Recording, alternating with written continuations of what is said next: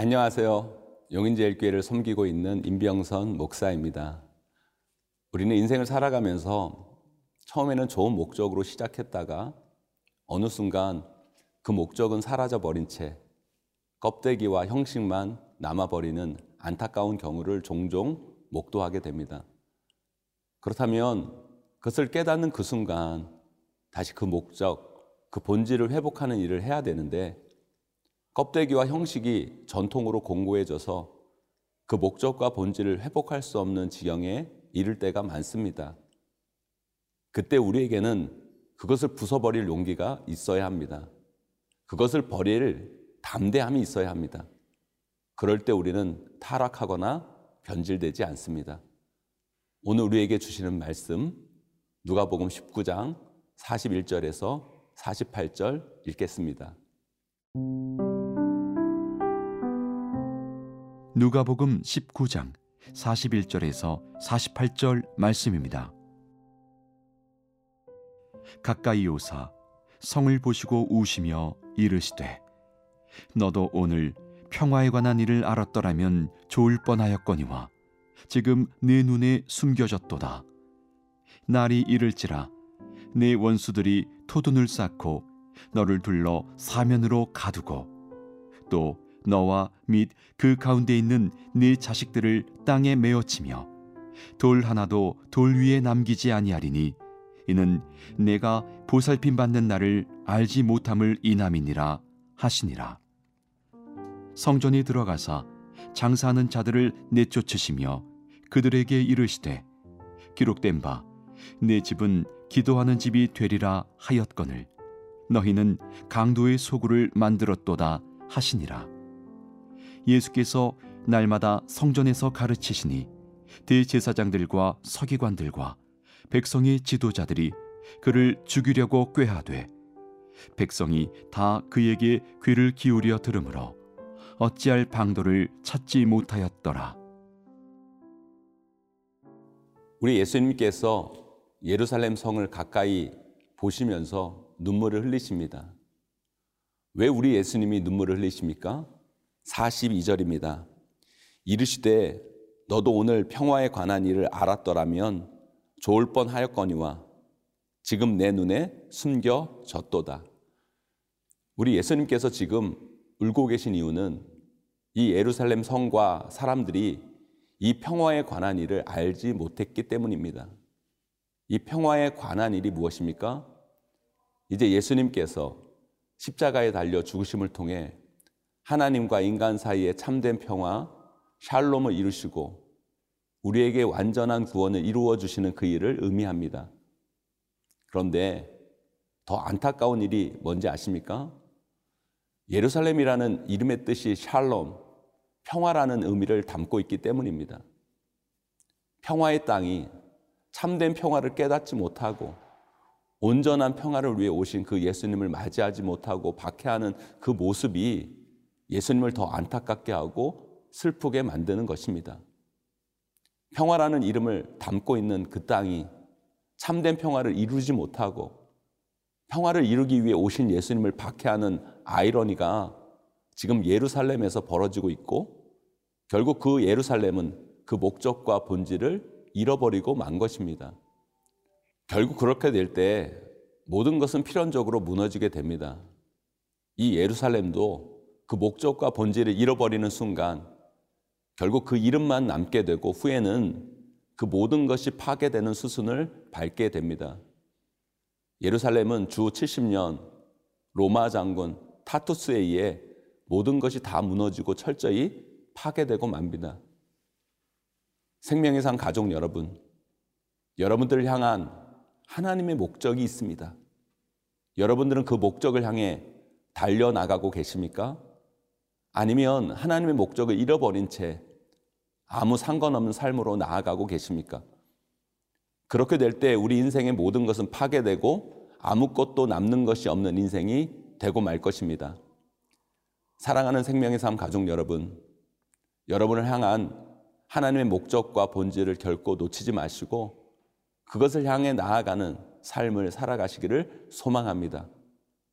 우리를 부르신 그 하나님의 목적을 결코 잊지 마시고 하나님의 뜻과 계획을 아름답게 이뤄나가시는 분들이 되시기를 주님의 이름으로 간절히 축원드립니다.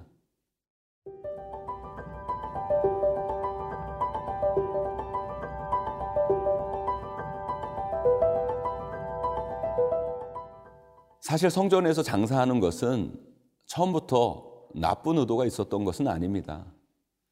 성전에서 짐승을 판매하는 것은 제사를 드리려는 사람들이 재물을 가지고 오는 번거로움을 해결할 뿐만 아니라 그 재물을 가지고 오다가 흠이 나는 문제로 인해 어려움을 겪는 사람들을 도와주는 의도로 시작한 것이었습니다.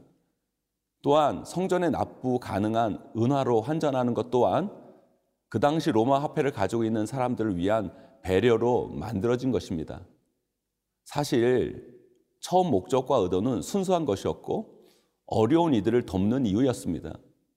하지만 어느 순간 그 좋은 의도와 목적은 사라지고 얼마의 이윤을 남기느냐, 어떻게 하면 더 많은 이윤을 가지게 될 것인가, 이것을 통해 얼마나 많은 것을 취할 수 있는 것인가, 그것만 남게 되어버립니다.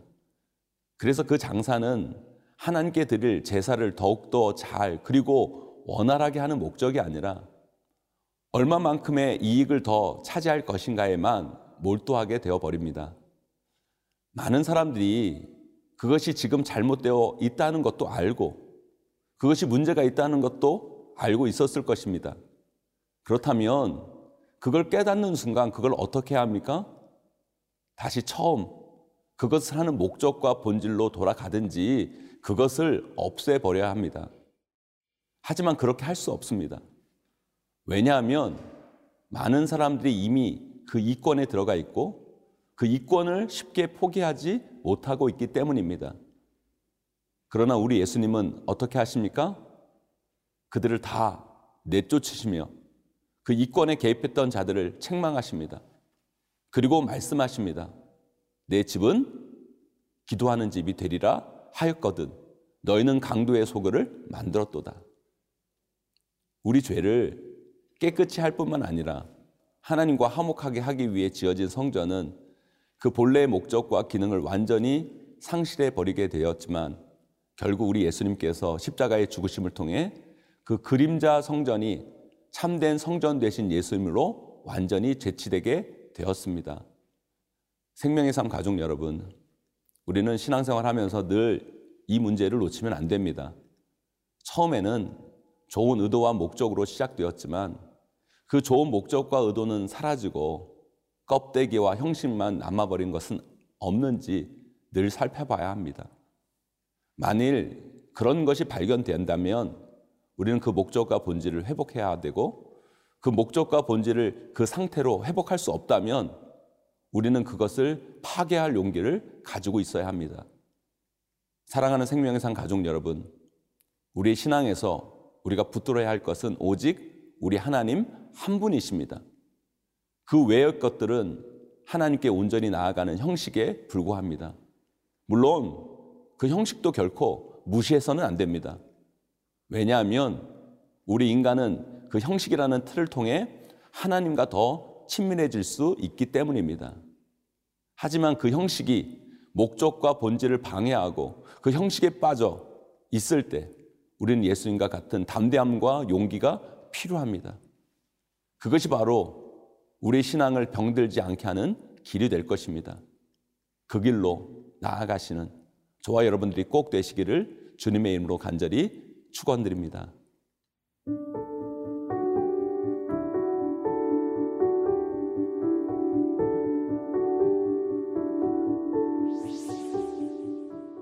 하나님 아버지, 늘 하나님이 주신 그 목적에 부합하는 삶을 살아가기를 소망합니다. 우리의 형식이 그 목적을 떠나 있다면 다시 우리를 점검하고 하나님의 목적에 맞게 나아가게 하시고 그 형식이 그 목적을 결코 이룰 수 없다고 한다면 그것을 내려놓을 수 있는 용기와 결단을 갖게 하여 주시옵소서. 예수님의 이름으로 간절히 기도합니다. 아멘.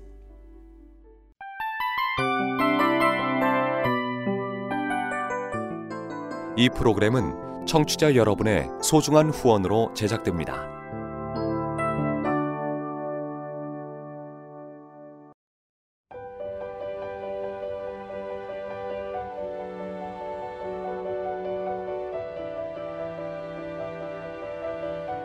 세상에는 수많은 교회들이 있지만 더 깊이 있는 말씀 강해를 찾기 위해 크기로만 교회를 선정하지 않습니다. 보다 좋은 영적 콘텐츠를 더 많이 나누기 위해 방송비를 받지 않습니다.